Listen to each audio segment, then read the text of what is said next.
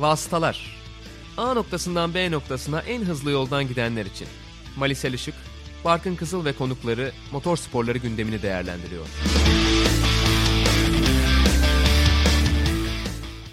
Vasıtaların ikinci sezon 8. bölümü ya da diğer bir deyişle 23. bölümüne hoş geldiniz. Yoğun bir Formula 1 gündemiyle karşınızdayız. Hatta program öncesinde Mari ile de konuşurken eski vasıtalar bölümlerini andıran bir bölümle geliyoruz gibi bir cümle sarf etmiştim. Mari hoş geldin. Çok doğru bir cümle. Hoş bulduk. ya gerçekten öyle oldu. Hem transfer gündemi var hem takvim konuşuyoruz. Ya yarışlar hariç her şeyi konuşuyoruz. Güzel bir bölüm oldu hakikaten. Olacak daha doğrusu. Ee, şeyde akışa baktığım için şu an ben direkt kafamda bitirdim güzel bir bölüm oldu diye. Bomba gibi girelim mi? Girelim hadi. Tabii ki geçtiğimiz günler içinde Carlos Sainz'ın Ferrari'ye, Daniel Ricciardo'nun ise McLaren'a imzayı attığı haberleri gündemi epey bir meşgul etti. Biz de bu konudan başlayacağız. 2021 yılıyla beraber bu iki ismi yeni takımlarında görüyor olacağız. Mali istersen teker teker önce değerlendirelim. Sonra zaten akışı takip ederek de gideriz. Carlos Sainz'la başlayalım. Aslında şöyle yapmak lazım. Yani e, akışı tekrar bağlayacağız da kronolojik olarak şu şekilde gerçekleşti diye. Vettel ve Ferrari devam etmeyeceğini açıkladıktan sonra iki ihtimal vardı. Yani bu konuşulan ihtimallerden bir tanesi Carlos Sainz'di, bir tanesi Daniel Ricciardo'ydu aslında. Ve Ferrari koltuğu için e, saydığımız adamların ikisi de yer değiştirmiş oldu. O da ilginç oldu aslında. Hep böyle bir kendi aralarında bir koltuk değişimi yaptılar yani. Daha hani favori olmayan iki isim de vardı. Giovinazzi ve Alonso'nun da isimleri geçiyordu. Ferrari için. Onu da evet. hatırlatmakta fayda var. Ama sonuç olarak Carlos Sainz tabii ki koltuğun sahibi olmuş oldu ve işte Ferrari için yeni bir dönem başlıyor diyebiliriz herhalde Carlos Sainz'in gelişiyle beraber. Ya bir de çok uzun zamandır ilk kez bu kadar genç bir pilot ikilisiyle yarışıyorlar. Yarışacaklar daha doğrusu. Ee, ama gerçekten de çok sağlam bir pilot ikilisiyle yarışacaklar aynı zamanda. Leclerc zaten takımı yönetebileceğini, takımı daha doğrusu sırtlayabileceğini gösteren bir performans sergiledi. Yani Ferrari'deki çaylak sezonunda sezonun yarısından sonra işte Vettel mi bir numara, Leclerc mi bir numara gibi bir tartışmayı bize yaptırdığına göre zaten nefis bir sezon geçirdi diyebiliriz. Ya evet, tabii ki yarış ama... galibiyeti aldı tabii onu da hatırlatalım. Arda arda Spa ve İtalya'da. Toplam 7 tane mi pole pozisyonu aldı? Evet zaten sezonun en çok pole pozisyonu alan ismiydi evet, yanlış yani hatırlamıyorsam. Değil. Şöyle de bir avantajı vardı tabii ki. Üzerinde baskı olmadan yaptığı her şeyin ekstra sayıldığı bir sezondu. Buradan sonra artık üzerinde beklenti de olacak. O beklentiyi de karşılamak zorunda olacak tabii ki. 2027 öyle girecek ama yanına Carlos Sainz gibi birinin gelmesi bence çok iyi oldu. Hem rakiplerden puan çalabilecek bir isim kesinlikle. Yani hani yanında olması gereken bir pilotun öyle olması gerekiyor. Yani Giovinazzi'de benzer bir şey göremeyebilirdik. İyi anlaşacaklardır mutlaka diye düşünüyorum. Eğer dünya şampiyonluğu için mücadele eden iki pilot sadece onlar olmazlarsa. Öyle olduğu zaman çünkü dostluk postluk falan kalmıyor. Onun dışında e, her zaman diken üstünde tutacak bir pilot Carlos Sainz. O da yani geçen seneki e, gibi üzerinde çok bir baskı olmadan gelecek ve beklentilerin üstüne çıkabileceğini düşünüyorum ben. E, yarış galibiyetleri gelebilir podyumlar falan zaten gelecektir yani normal şartlar altında. Çok ekstrem bir şey olmadığı sürece.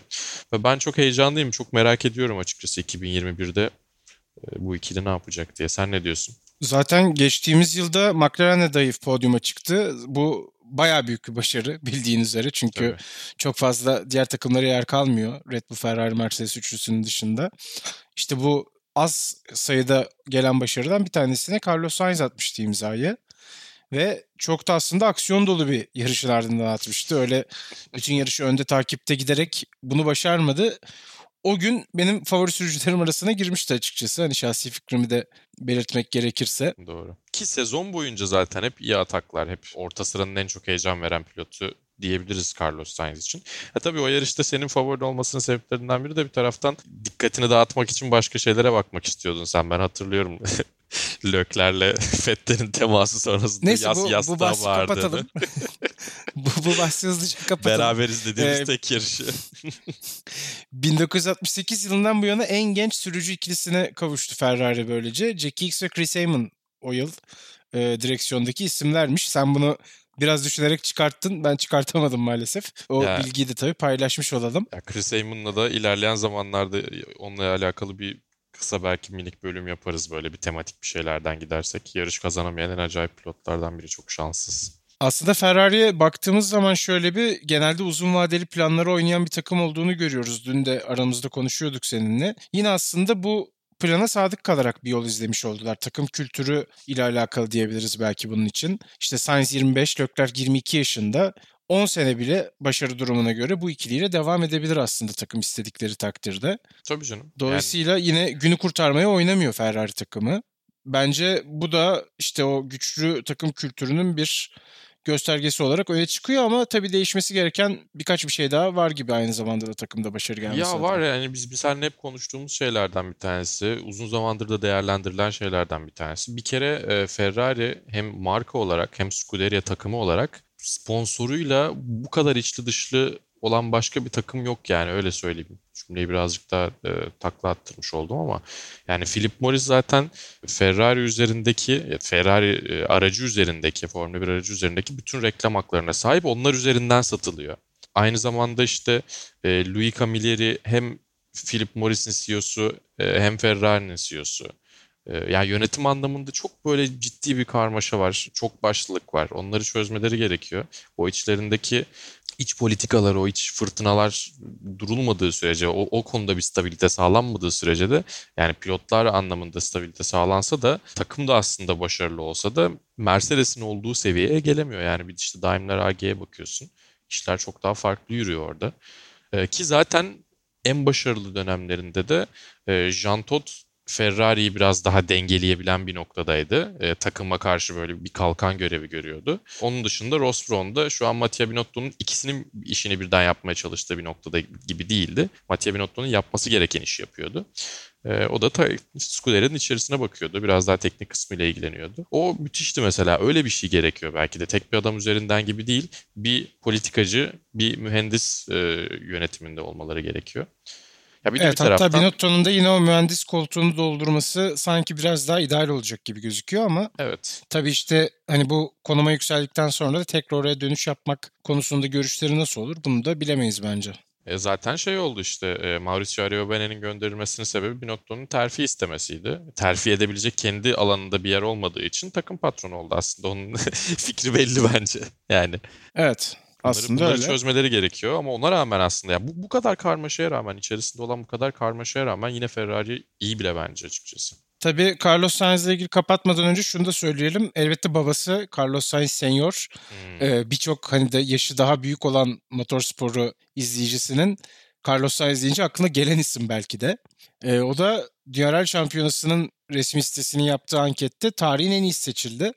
E biraz tartışmalı oldu tabii. Hani Sebastian Loeb'le çünkü finale kalmışlardı. Ama Loeb hariç ee, dendiğinde çok net söyleyebileceğin 2-3 Evet Loeb hariç dendiğinde çok fazla tartışma yine olmayabilir. Belki yine bir iki isim zorlayabilir sadece Senior'u. Onun dışında böyle de çok etki sahibi bir isim aslında garaja eklenmiş oldu diye Tabii düşünüyorum. Ki. Yani şey olarak da ilginç. Yani şampiyonluk sayısı anlamında baktığında eşdeğeri çok fazla var ama e, spora bıraktığı etki açısından, kendi ülkesindeki motorsporlarına bıraktığı etki açısından falan Carlos Sainz başka bir noktada yani. Hani tıpkı Fernando Alonso'nun işte motosiklet hastalarını tekrar F1'e getirmesi gibi Carlos Sainz de İspanyollara rally sevdiren adam. O yüzden çok özel. Bir de dediğin gibi yani El Matador oğlanı kolay kolay yedirmez Ferrari'de. O yüzden e, oradaki şeyleri de merak ediyorum. Bence güzel bir dengeye gelebilir. Fernando Alonso demişken Renault'a da tabii değineceğimizi söyleyelim ama öncesinde Daniel Ricciardo McLaren birlikteliğini konuşmak lazım. Ricciardo'nun tabii Renault'a giderek biraz aslında geri adım attığını düşünüyorduk ikimiz de herhalde.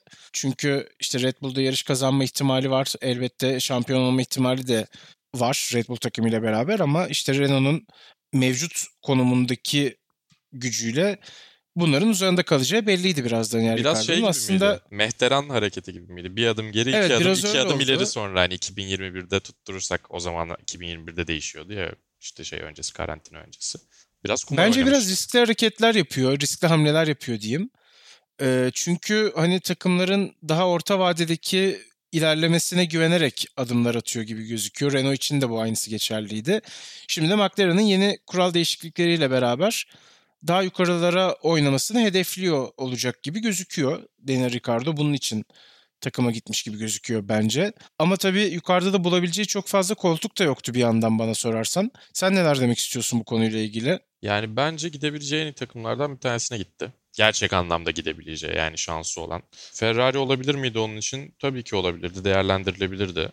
Ferrari'ye gitmedi ama bence orta sıralarda gidebileceği gerçekten en iyi takım ve orta sıralardan da en çok ilerleme potansiyeli olan takım McLaren çünkü güzel yönetiliyor. Sürekli sponsor buluyor Zac Brown. gerçekten yani her hafta 2-3 sponsor bağlıyor şimdi bile bir sürü bir şey yapıyordur. Takım içerisindeki gelişmeler gayet güzel. Hep bir ileri adım atılıyor sezon içerisinde de sezonlar arasında da. E şimdi Mercedes motoruna geçtiklerinde bu dönemin, hibrit dönemin, turbo hibrit dönemin e, en dominant motoruna geçmiş olacaklar. E, oradan da belki bir ekstra güç sağlayacaklar yani kelimenin tam anlamıyla. E, her şeye geçtim takım kültürü olarak bak bakıldığında en azından dışarıdan gördüğümüz kadarıyla McLaren şu an çok stabil ve sağlıklı görünüyor. Şu an Renault'da pek bulabildiği bir şey değildi o. Yani bu işler değişebilir e, umuduyla gitti ama çok değişim göremedi.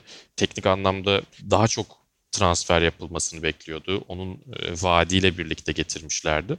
Ama biraz e, Cyril Abiteboul'un çok yönetemediği bir süreç. E tabii bir taraftan Nicole Kemberg'e nasıl davranıldığını gördüler. Ben hani e, vasıtalar bölümlerinde genellikle eleştiririm tabii ki ama ne olursa olsun e, tecrübeli bir pilotu da e, bu kadar kolay ve e, aman sen zaten umurumuzda değildin şeklinde harcıyor olmaları da ileride kötü bir sezon geçirirse kendisine olabilecekleri gösteriyordu bence. Takımdaşlık anlamında da bu arada Tabii. çok hani kendi karakterine baktığımız zaman oturabileceği bir yere gitti. Hem işte Lando Norris olsun, Zac Brown'un da pilotlarına karşı olan Öyle. anlayışının yine çok samimi arkadaş canlısı olduğunu biliyoruz. Dolayısıyla bu birliktelik bence hiç fena olmayabilir onlar adına. Tabii işte iddialı olmak konusunu biraz daha soru işareti olarak da bırakmak lazım diye düşünüyorum. Tabii. Yani. Var mı eklemek istediğim bir şey yoksa bir ya sonraki şöyle bir şeyden bahsedebiliriz. mi? Yani marka olarak gerçekten evet e, Renault tam anlamıyla bu işe girdiğinde ya da işte her şeyle bu işe girdiğinde Mercedes'le Ferrari'yle aynı seviyeye gelebilecek bir noktada ama Formula 1 takımı özelinde baktığımızda e, çok ciddi problemler var. Şeyden de örnek vereceğim. Hani karşılaştırmayı çok net gösteriyor bence.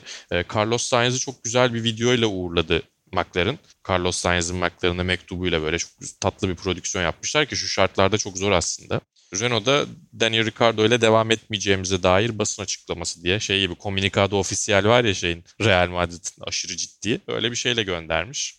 Yani biraz yani hani... Renault'un araç lansmanına gittim bir an. Sen bunu söyleyince onu hatırladım. Ha işte. küçük bir parantez olarak araya atayım. Evet yani o, o, o fark bence e, Daniel Ricciardo'yu daha mutlu edecek bir yere gittiğini e, gösteriyor açıkçası. Bu, bu kararı daha doğru bir karar gibi görüyorum. E tabi Renault'da 2021 yılında Esteban Ocon'un koltuğu garanti şu anda. Onun yanında kimin olacağı bir soru işareti olarak devam ediyor. Ve oradaki güçlü adaylardan bir tanesi Fernando Alonso. Evet. E, hatta işte bu ikilinin küçük bir flörtü de oldu bu hafta içinde. Renault F1 sayfası Fernando Alonso duvar kağıdı paylaştı. Alonso da işte bunu alıntılayarak Emoji tekrar etkileşimi attı. devam evet. ettirdi. Evet. E, yani bilmiyorum acaba hani eğleniyorlar mı bizimle yoksa ya, gerçekten ağam bizimle biraz çok ciddi anlamda görüşüyorlar mı? Alonso çok sever o tarz şeyleri. Bir de sosyal medyada trollemeyi zaten seviyor. İşte emoji kullanımı falan da müthiştir. Ee, seviyor yani. yani. Gerçek bir Facebook dayısı gibi emoji kullanıyor. Biraz şey bence yani biraz danışıklı dövüş, biraz bir görüşme vardır mutlaka aralarında. Şu anda oturup konuşuyorlardır ama yani Fernando Alonso Renault çok acayip bir şey vaat etmediği sürece abi biz müthiş bir e, kural açığı bulduk. 2022'de e, dümdüz ederiz ortalığı demiyorsa Alonso gelir mi emin değilim açıkçası yani. hani sen ne diyorsun? Ya Formula 1'e dönmeye hevesli olduğunu biliyoruz ama işte başarısız geçen yıllardan sonra da çok sıkıldığını görüyorduk aslında. Yani gridin Şimdi tekrar kendisini abi. kendisini böyle bir noktaya konumlamak isteyecek mi? İşte orta sıralarda kalacaksa takım özellikle yine aynı dertleri çekmek isteyecek mi onu bilmiyorum ama sanki bir yandan da Formula 1'i özlüyor gibi hissediyorum Fernando Alonso. Bir de tabii yani tarihin en büyük sürücülerinden bir tanesi olmasına rağmen ki hala bence çok formda. Dakar'da da yine bunu gösterdi. Zaten işte Dünya Dayanıklılık Şampiyonası'ndaki performanslarını biliyoruz. Takım arkadaşlarından bile çok çok hızlı kalıyordu Tabii ki canım, canavar gibi. onlara göre çok daha az tecrübesi olmasına rağmen o kategoride. Ee, ama tabii şöyle de bir şey var. Formula 1 biraz daha fiziksel bir iş. Özellikle işte anlık olarak vücudu çok zorlayan bir spor. Ve şampiyonluğu oynayacak olan takımlar Fernando Alonso'yu bundan sonra düşünür mü? Biraz da belki bunu da kendisine sorması lazım gibi geliyor bana. Ben fitlik olarak problem yaşayacağını düşünmüyorum ya. Alonso çünkü e, kendi döneminde de yani şampiyon olduğu, e, şampiyonluk mücadelesi verdiği dönemde de e, en fit pilotlardan, en güçlü pilotlardan biriydi. Hatta çok meşhur videolardan biridir ya YouTube'da boynuyla ceviz kırdığı video. evet. Ya o yüzden hani 39 yaş artık gerçekten yaşlı değil. Ama Alonso'nun e, gittiği yerde çok talepkar olması ve e, ortalığı biraz ateşe verebilme potansiyeli bence e, Alonso'nun önüne taş koyabilir. Ama bir Bu yalnız fena bir özellik Alonso. değil bence şampiyonluk isteyen işte, takımlar için. Yani çok bıçak sırtı. Yani diğer tarafa taştığı andan itibaren bütün takım kültürünü mahvediyor. Ama bir taraftan e, yani kırbaçlanması gereken bir e, ortam varsa orada onu da çok başka bir seviyeye getirebiliyor. İşte ortamı okumak önemli biraz bence. Yoksa dediğin gibi faydalı olabilecek bir şey ama iyi kullanılırsa. Öbür türlü tamamen zarara dönüyor. Yani McLaren'ın son dönemlerinde olduğu gibi. Tabii burada Renault Alonso ile anlaşmazsa ki hani bu da aslında çok düşük bir ihtimal değil. Ne yapacak? Öyle de bir soru işareti var. İşte birçok isim ortada geziyor ve o konunun yanına biraz daha tecrübeli birisini mi isteyecekler yoksa işte Formula 1'de daha önce şans bulmamış bir isim getirerek yine genç bir ikiliye onlar da mı sahip olacaklar? Bu tarz stratejik seçimler var önlerinde. Habitabul'a kolay gelsin diyorum ben buradan kendi adıma. Evet. Bunu da herhalde karar aşamasında çok şiddetli bir şekilde değerlendiriyordur takım bugünlerde. Yani hatta e, Fernando Alonso ile Şimdi bize hep şöyle oluyor. Biz ne zaman vasıtalar bölümünde bir ihtimalden bahsetsek o kesinleşiyor biz yayınlayana kadar. İki gün yani, sonra falan ve iki, en geç iki, iki gün kesinleşiyor yani. kesin. İki gün gerçekten yani sevgili Enis Çakar ve Cem Pek doğru gayet güzel çalışıyorlar. Hemen hazırlıyorlar ediyorlar. Ee, buradan da ünlem Sound God diyeyim Enis'e. Yani arada bir gecikme olmamasına rağmen biz mutlaka o günü buluyoruz. O yüzden size şey yapalım dedik. Eğer Fernando Alonso açıklanırsa ee, biz bunu yayınlayana kadar yani bir buçuk gün içerisinde. Bir de Fernando Alonso gelmiş gibi konuşalım dedik. Fernando Alonso geldi Barkın neler söyleyeceksin? Valla şaşırdım biraz. Öyle giriyor bir şey. Ani bir karar oldu değil mi? ee, yani bu arada gerçekten işte az önce de bahsettiğim gibi o McLaren'le geçirdiği çileli dönemin ardından Renault'da da bir başka çileli sayfayı açabilir mi? Bundan biraz korkuyorum çünkü çok şiddetli tepkiler veriyor takımına karşı açıkçası bizim için biraz seyirlik olur. Hiç fena olmaz. Ama iyi senaryoyu konuşursak hani Renault biraz daha iddialı olabilirse işte o zaman gerçekten çok randımanlı bir ekleme olur grid'e. Fernando Alonso'nun olduğu bir Formula 1 grid'i her zaman Fernando Alonso'nun olmadığı bir Formula 1 gridinden Y'dir. Doğru. Yani bu gerçekleşsin isterim açıkçası. Eğer onu da soruyorsan. Hı hı. Ben de ya. Sen ne Alonso renktir sonuçta ne olursa olsun. Hani seveni sevmeyeni çok fazla var ama e, seveni sevmeyeni çok fazla olmaması demek grid'e getirdiği bir renk anlamına da geliyor. Ve bence dediğim gibi yani hani senin de söylediğin gibi e, Nesli'nin döneminin hatta belki de tarihin en yetenekli pilotlarından bir tanesi. Şampiyonluk sayısı bizi ilerleyen zamanlarda da yanıltacak diye düşünüyorum ben yani iki şampiyonluk. Alonso'nun yeteneğinin veya e, yapabileceklerinin çok göstergesi değil aslında. O yüzden her zaman Formula 1'de olması iyi olur. Tarihin en yetenekli pilotlarından bir diğeri Sebastian Vettel de tabii artık konuşmamız gerekiyor bu noktada. Onun bir başka takımla anlaşıp anlaşmayacağı konusu en büyük soru işareti şu anda 2021 için. Tabii bu sezon açıldığı takdirde Ferrari takımıyla tamamlayacak Vettel. Ama işte ondan sonra ne yapacağı, nereye gidebileceği konusunda çok fazla soru işareti var. Hatta işte Formula 1 kariyerine devam edip etmeyeceğini de kestirmek çok zor.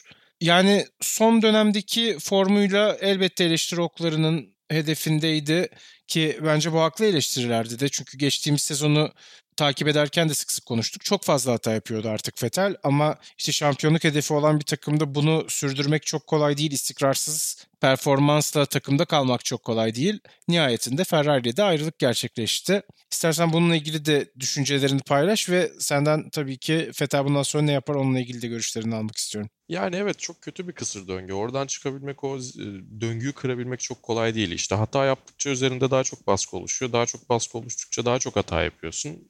Ki yani bu örneğin aynısını daha önceki eski bölümlerde de söylemiştim. E, ama ne olursa olsun bir taraftan aracın dışında, Paddock'un dışında ya da işte Paddock'un içerisinde çok sevilen karakterlerden bir tanesi.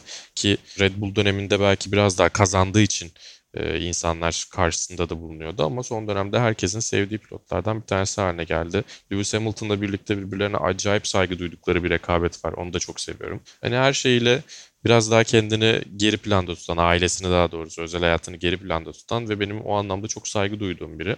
Hatta direkt bundan sonra ne yapacağı kısmına da bağlayayım buradan. E, karantina döneminde hayattaki önceliklerini gözden geçirmiş biraz. O yüzden ben %90 emekli olacağını düşünüyorum. Zaten emekli olmazsa da gidebileceği Renault var. Biraz şaşırırım farklı bir yerlere giderse. Yani Mercedes falan diyorlar da üf o zaman vasıtalar acil bir daha çekeriz 4 gün 5 gün sonra. Tabii. Yani çok enteresan olur gerçekten böyle bir şey olsa.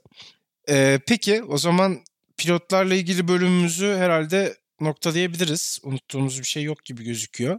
Artık yarışlara geçelim biraz. Bakalım yarışlar olacak mı olmayacak mı? Şöyle haberler var. 2-5 Temmuz arasında Avusturya Grand Prix'si Red Bull Ring'le sezonun başlaması öngörülüyor ve işte Avusturya cephesinden de seyircisiz olduğu takdirde yarışın gerçekleşeceği şeklinde haberler var. Tabii bu bizi 45 gün 46 gün kadar bir uzaklığa koyuyor ilk yarıştan. Hafif hafif sanki heyecanlanmaya başlıyoruz gibi Mali ne diyorsun? Ya gerekiyordu aslında tabii ki yani hani geç bile kalındı diyemiyorum çünkü erken bile olabilir ama e, bizim şeyimizde özledik gerçekten çok uzun zaman oldu. Yani sezonun başlaması 3 3 ay gecikmiş olacak değil mi? Neredeyse tam 3 ay olacak. Bir taraftan e, Avusturya Grand Prix için hala bilet satılıyordu değil mi? Sen bakmıştın Barkın. Evet bugün baktım da ve hala bilet satılıyor gibi gözüküyor. Ee, bu da enteresan çünkü hatta bir sitede bir hata mı oldu acaba diye düşündük. Ben diğer yarışları da kontrol ettim. Her yarışta yok bilet. İşte örneğin Abu Dhabi'de var, Rusya'da var. Ama bunun yanında Avusturya'da da var. Bu da biraz garip geldi bize. Ya çünkü özellikle işte Sağlık Bakanı e, mutlaka seyircisiz olsun demiş. Hükümet seyircisiz yaptığınız sürece size engel olmayız demiş. Diyor ki yani bilet satmayın, seyircili yapmayın diyor. Nasıl Ama yarışalım diyorlar. E tabii ki. E, bir taraftan yine geçtiğimiz günlerde Belçika hükümeti seyircisiz bir şekilde e, Spa'da Belçika Grand Prix'sinin yapılmasına izin verdi. E, en son şey oydu. Yani istiyorsan bir de takvime bakalım şu anki haline. Değişim geçirdikten sonra, bayağı bir değişim geçirdikten sonra hatta. Şu ana kadar kesinleşen Avustralya, Monaco ve Fransa Grand Prix'lerin iptal olduğu var. E, tabii ertelenen yarışlar da var. Onlarla ilgili kararı hala tam olarak bilmiyoruz. Ama Avusturya ile açılacak gibi gözüküyor Mali. Oradan sonra da bir kere daha Red Bull Ring'de Spielberg'de yarış yapılacak gibi duruyor. İkinci Avusturya Grand Prix'si 12 Temmuz'da. Sonrasında Britanya'ya gideceğiz. Orada bir yarış daha yapacağız. Macaristan, İspanya, Belçika, İtalya işte bunların hepsi ama çok gidişata göre değişiyor. Bence Amerika Birleşik Devletleri'nde 25 Ekim'e ertelediler de hani geçici olarak ertelediler diye düşünüyorum. Tabii çift yarış izlemek de enteresan olacak bu arada. Evet. Ya yapabilecekleri yerlerde Diğer... bol bol yarış yapmaya düşünebilirler. Ama işte sözleşmeler sözleşmeler falan çok çok zor iş ya bunu ayarlamak. Başka yarış serilerinde bunu görüyoruz. Hatta fena da olmuyor aslında. Ama Formula 1'de görmek çok gerçekten enteresan olacak. Ben de biraz merak ediyorum açıkçası. Tabii Hockenheim'ın dönme şansı var. Biliyorsun takvimden çıkartılan pistlerden bir tanesiydi ve şok etkisi yaratmıştı. Çünkü ne olursa olsun o bir Almanya Grand Prix'si Hockenheim. Çok Bat, kötü Batı Berlin geri geldi diyebilir miyiz? Valla diyebiliriz galiba. Bakalım Hockenheim'ı da görecek miyiz bu sezon? O da güzel tatlı bir sürpriz olur diyebilirim herhalde. Evet. Evet takvimi noktalayabiliriz gibi hissediyorum. Ee, bir başka Ferrari haberiyle devam Fe- edelim. Ferrari özel gibi olduk değil mi ya? Bayağı Evet biraz öyle oldu. Haberleri Ama işte çıkıyor. gündemde de biraz Ferrari şu anda dominant. IndyCar veya dayanıklılık serisi projesi var Ferrari'nin. Ee, Mario Andretti bir çağrı yapmıştı Ferrari'ye. İşte IndyCar'da yarışsınlar, yarışalım diye ya da neyse. E, Mattia Binotto'dan da buna bir cevap geldi ve takımın gerçekten de IndyCar'a veya Dünya Dayanıklılık Şampiyonası'na bütçe ayırarak katılım sağlayabileceğini ifade ediyor Binotto.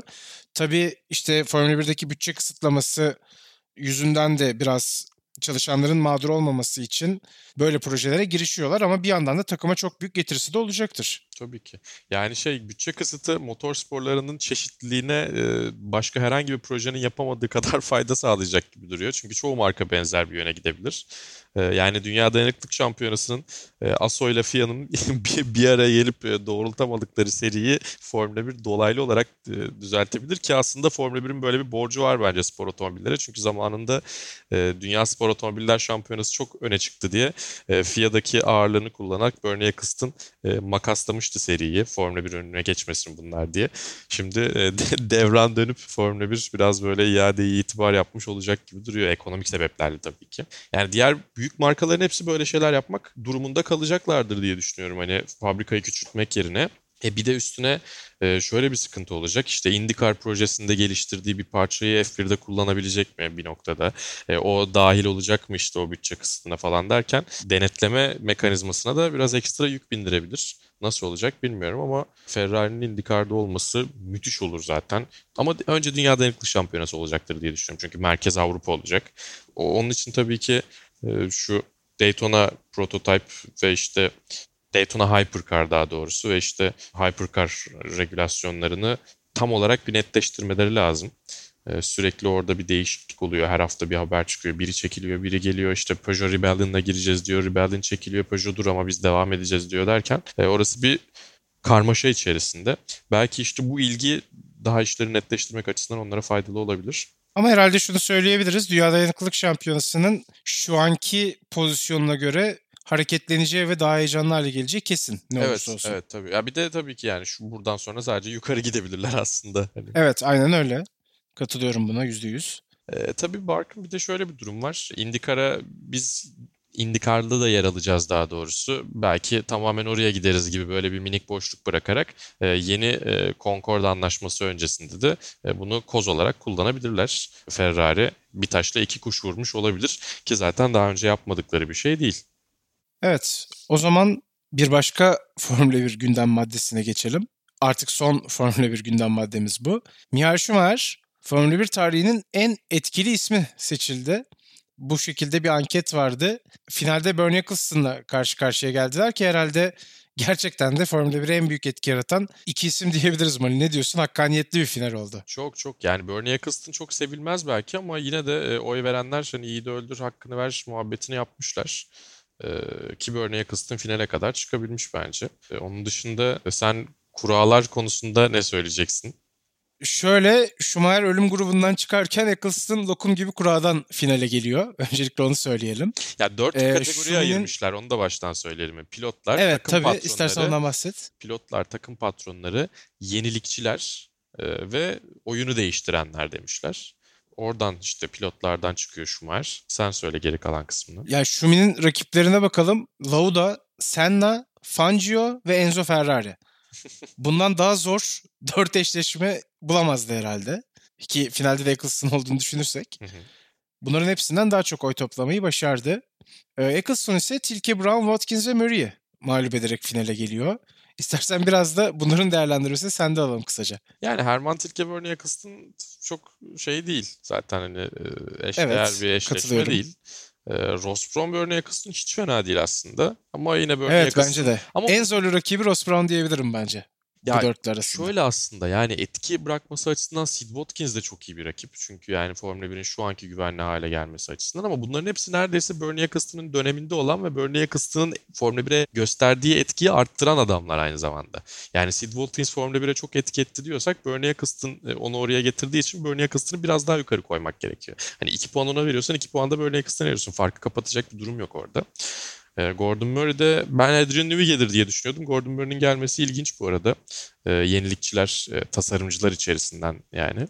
E, tabii oradan sonra yine biraz popülarite, biraz gerçekten Formula 1'i şu anki haline, şu anki devasa spor haline getirmesiyle Bernie Eccleston'ın finale çıkması çok doğaldı.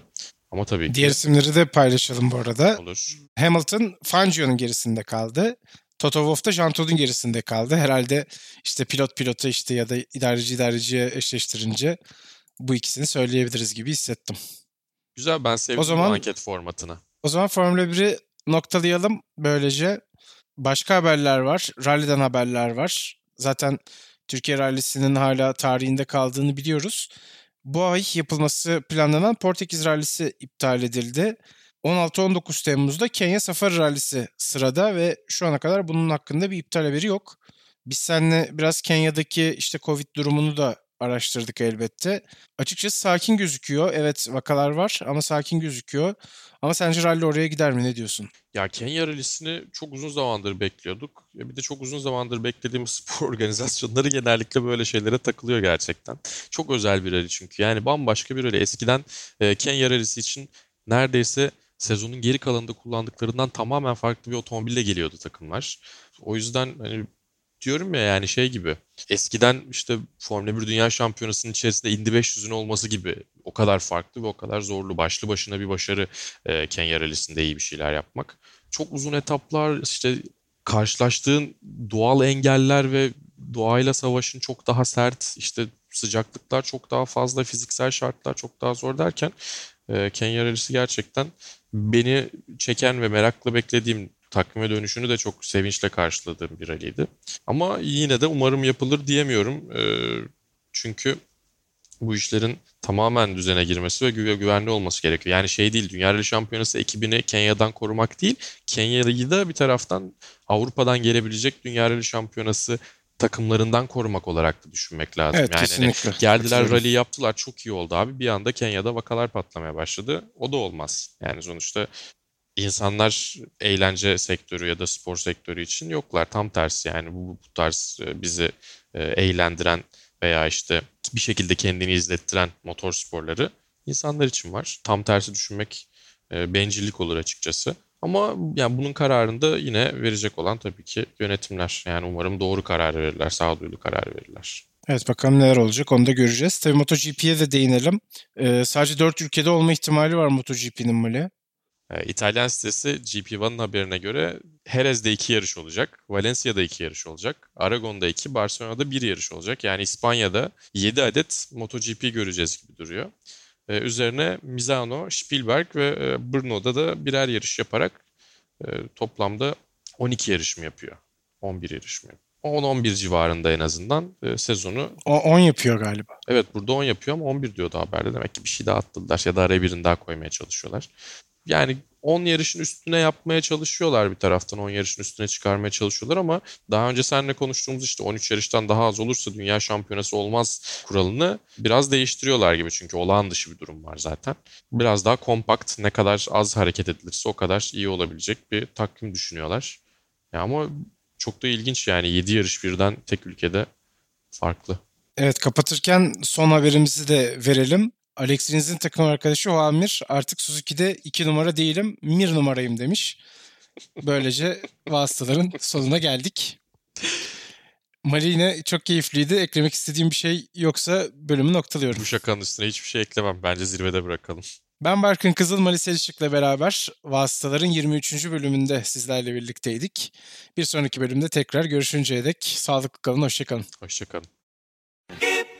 Lieber Michael Schumacher, Gib Gas, lieber Michael Schumacher, gib Gas, lieber Michael Schumacher, gib Gas. lieber Michael Schumacher. Fährst du immer im Kreis, Brumm, brumm, brumm, da wird der Motor ganz heiß. brumm, brumm, brumm, Fährst du immer im Kreis, brumm, brumm, brumm, da wird der Motor ganz heiß. brumm, brumm, wie dumm. Gib Gas, Lieber Michael Schumacher, gib Gas, lieber Michael Schumacher, gib Gas. Ich hab für dich eine Lebensversicherung. Auf meinem Namen lieber Michael Schumacher, Drück nur aufs Gaspedal